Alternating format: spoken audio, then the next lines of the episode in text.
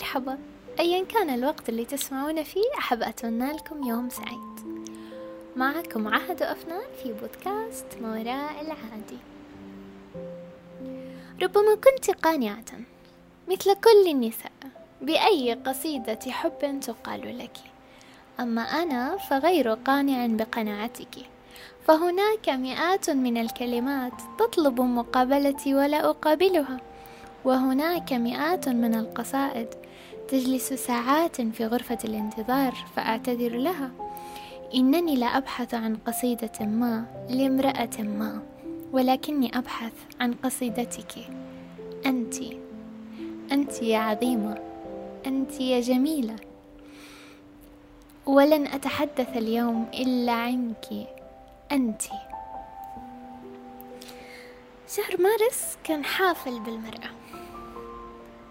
نعم حافل فيك أنت. بدأ بيوم المرأة العالمي ونهايته كان عيد الأم، فهذه الحلقة حتكون إهداء لكل أنثى جميلة في الكوكب، ولكل أم عظيمة في هذا الوجود، للي صنعت مننا نساء حديديات وصنعت مننا بنات رقيقات. كل عام وأنتن بألف خير، كل عام وكل أنثى جميلة دائما بكل إطلالاتها وبكل أوقاتها. كل عام ونحن هنا لأجلك.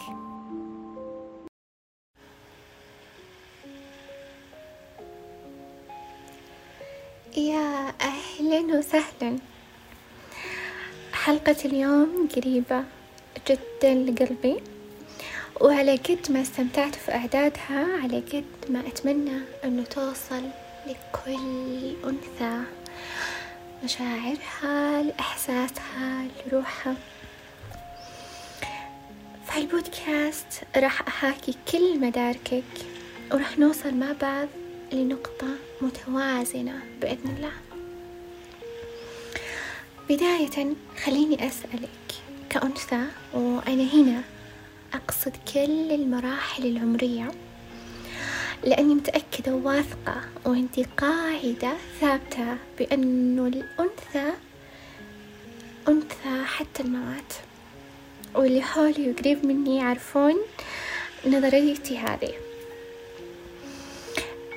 طيب إيش نظرتك لنفسك، أو إيش المنظورات الفكرية اللي بداخلك عن الأنوثة أو عن المرأة؟ نظرتك غالبا ما تكون ما أنت عليه الآن أو ما ستكونين عليه مستقبلا. سألتي نفسك بيوم وش معنى الأنوثة؟ بعيدا عن التعبيرات والتفسيرات المبتذلة والسوقية، هل نظرتي لنفسك بيوم من الأيام على أنك كيان؟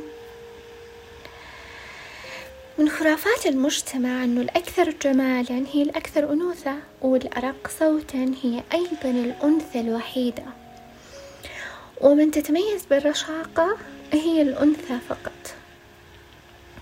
ما يعني هذا أن جمال الأنثى مو مهم، بل هو إضافة مميزة أكيد، والمرأة بطبعها مخلوق روحاني يسعى للجمال وللدلال وللكمال، وأنا دائما مع اهتمام الأنثى. والاهتمام هنا ما يعني الشكل، يعني كل التفاصيل، عقليا نفسيا روحيا جسديا عاطفيا ووجدانيا. لما تهتمين بنفسك راح تعطين الاهتمام بأجمل عطاء، وانتي راضية ومتشبعة. قيمتك ما تتمحور في دائرة، أو ما ينفع أنك أنت تحطين نفسك بدائرة معينة وتنغلقين تماما عن ماهية قيمتك الحقيقية.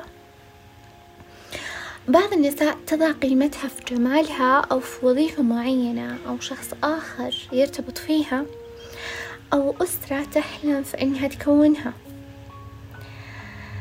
كثير من الأشخاص يبحث عن قيمته من خلال أمور خارجية أو أدوار قد يعيشها وقد لا يعيشها أساسا. الجمال جميل، والوظيفة أكيد إضافة حلوة، والزواج فطرة كونية، والأسرة هدف سامي، ولكنها ليست قيمتك. قيمتك هي حبك لنفسك، تقديرك لها، وفطرتك، وإيمانك أنك عظيمة. ما في شيء بالدنيا يحدد من أنت. معرفتك قيمتك هي أنك تختارين نفسك وتدركين أن قيمتك مو في جانب معين. واللي أبي أوصله لك أنه لا تضيعين وقتك وتستنزفين مشاعرك في البحث عن قيمتك من خلال إنجازات أو عمل أو حتى علاقات. حرري نفسك من التعلق. وأنا كثير حكيت عن أهمية أنك تكونين أنثى حرة، والحرية هنا ما تعني الأفكار المغلوطة والتحرر القيمي والتجرد من المبادئ، لا أبدا.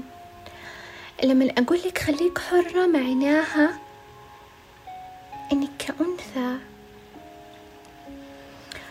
حرة ما تصنفين نفسك تحت مسميات معينة، أنك ما تحكمين على نفسك وتتقبلين تناقضاتك وتقلباتك، تتفهمين جسدك وهرموناتك، ما تخجلين من نفسك، ما تقيدين نفسك بمشاعرك وتخلينها هي اللي تتحكم فيك، بمزاجك وبيومك وأوقات بحياتك كلها.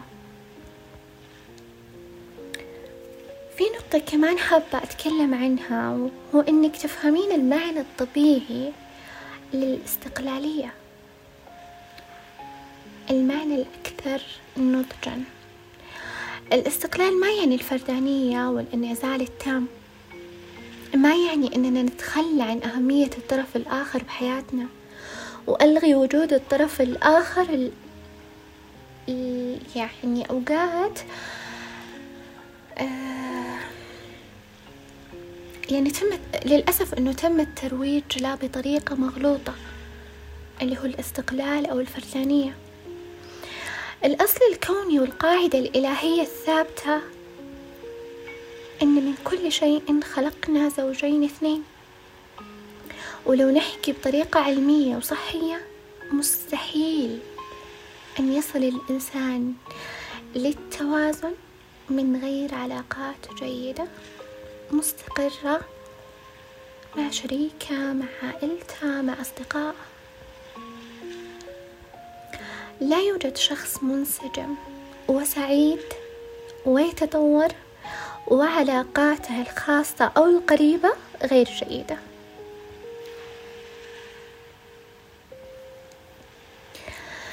لما أقول لك اشتغلي على نفسك واستقلي بنفسك، أنا أقصد فيها قدرتك على التحكم بنفسك وإدارة نفسك من جميع النواحي. لا تكونين عبء على من حولك، وتبحثين عن أهميتك وتوكيد ذاتك من خلال الآخرين. هذه الاستقلالية، أنك تكونين مستقلة، تعتمدين على نفسك، مسؤولة عن نفسك، مسؤولة عن مشاعرك، عن مزاجك، عن سعادتك. أنت كيان مو عبء على أحد، ولا بيوم من الأيام ترضين أنك تكونين عبء أو مسؤولية طرف آخر. ختاما راح أستشهد بكلامي أنا أفنان: راقب الله في كل تصرفاتك، وأتقني دورك بالحياة أيا كان من باب الإحسان، واحتسبي الأجر في أي عمل أو جهد تسوينه. تقبلي نفسك كما أنت، ولا تسعين للتغيير إلا من أجلك.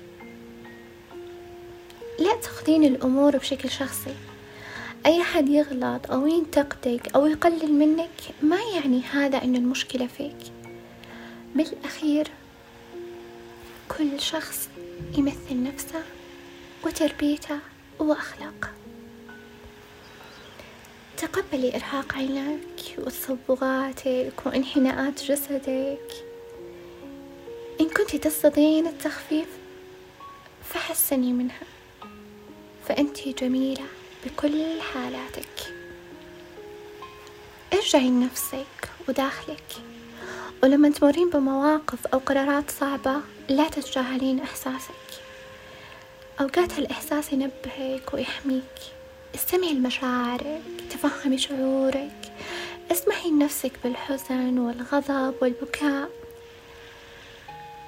لما تكبتين مشاعرك ما يعني إنك قوية. ممكن هل المشاعر المكبوتة تتحول إلى أمراض جسدية أنت في غنى عنها.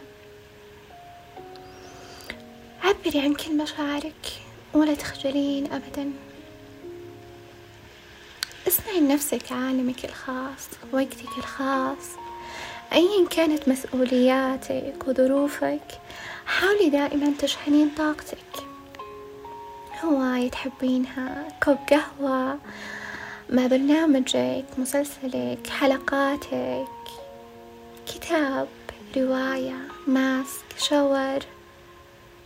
المهم انه ما ينتهي يومك بدون ما تنتبهين لنفسك، عشان تقدرين تعطين مسؤولياتك بنفسية حلوة. اسعي دائما للتحسين من نفسك وأفكارك وعقلك. اصنعي جمالك من جوا لبرا، من داخلك لخارجك. طوري شخصيتك وصحتك النفسية ومزاجك. اعتمدي على نفسك فاساعد نفسك، لا تعتمدين على أحد أبدا. لا تكونين عادية أو مكررة، كوني أنت، كوني أنت فقط. حددي أولوياتك وتأكدي إن كل يوم هو بداية لشيء جديد. حافظي على هدوءك في المواقف اللي تضايقك. هل لو عصبتي راح تنقذين الموقف؟ هل راح يتعدل شيء؟ لا طبعا. ممكن تخسرين أشياء كثير بسبب عصبيتك. لا تقلدين أحد أو تعيشين حياة غيرك، لأنك راح تضيعين وتتشتتين، لأن اللي يناسب غيرك مو بالضروري يناسبك، وظروفك أكيد تختلف عن غيرك. لا تضغطين نفسك وتتنازلين على حساب نفسك. أي طلب ما يعجبك ارفضي بطريقة راقية. خدمة ما تقدرين عليها اعتذري عن تقديمها. مكان ما يناسبك لا تروحين له. عطي نفسك وقت أكثر من اللي تحتاجينه. شلون تعطين نفسك وقت؟ تحتاجين وقت أكثر عشان تجهزين لدوامك مثلا، اصحين قبلها بساعة. تحتاجين وقت عشان تروحين لمكان، رتبي وقتك وأمورك من بدري. نظمي وقتك بشكل يريحك وما يضغطك أبدا. ركزي على أخطائك وعيوبك وصلحيها. خليك مشغولة بنفسك أفضل لك. شعورك بالضيق والحزن مؤقت. كل أنثى تمر بأوقات ما تكون فيها بأفضل حالاتها. هالشي طبيعي، بس لا تسمحي له يسيطر عليك ويخرب حياتك وعلاقاتك. ولو حسيت إنك مو بتمام خليك بعيدة شوي، بحيث إنك ما تضايقين أحد. وتعاملي مع نفسك بلطف، وعدلي نفسيتك وارفعي معنوياتك بالطريقة اللي تحبينها وتناسبك.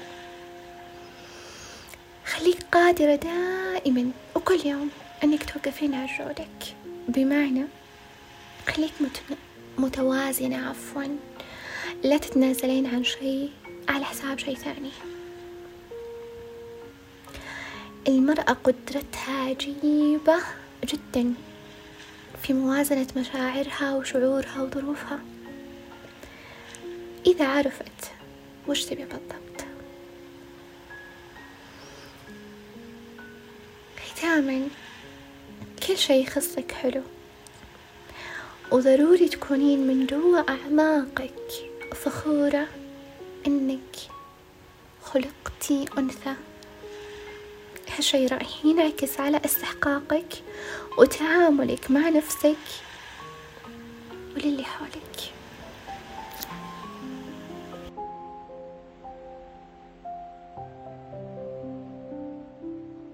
بصراحة يا أفنان أنا حابة أعترف إني مستمتعة بعنصرية هذه الحلقة وعشان كذا حتى الختام بيكون موجه لك أنتي.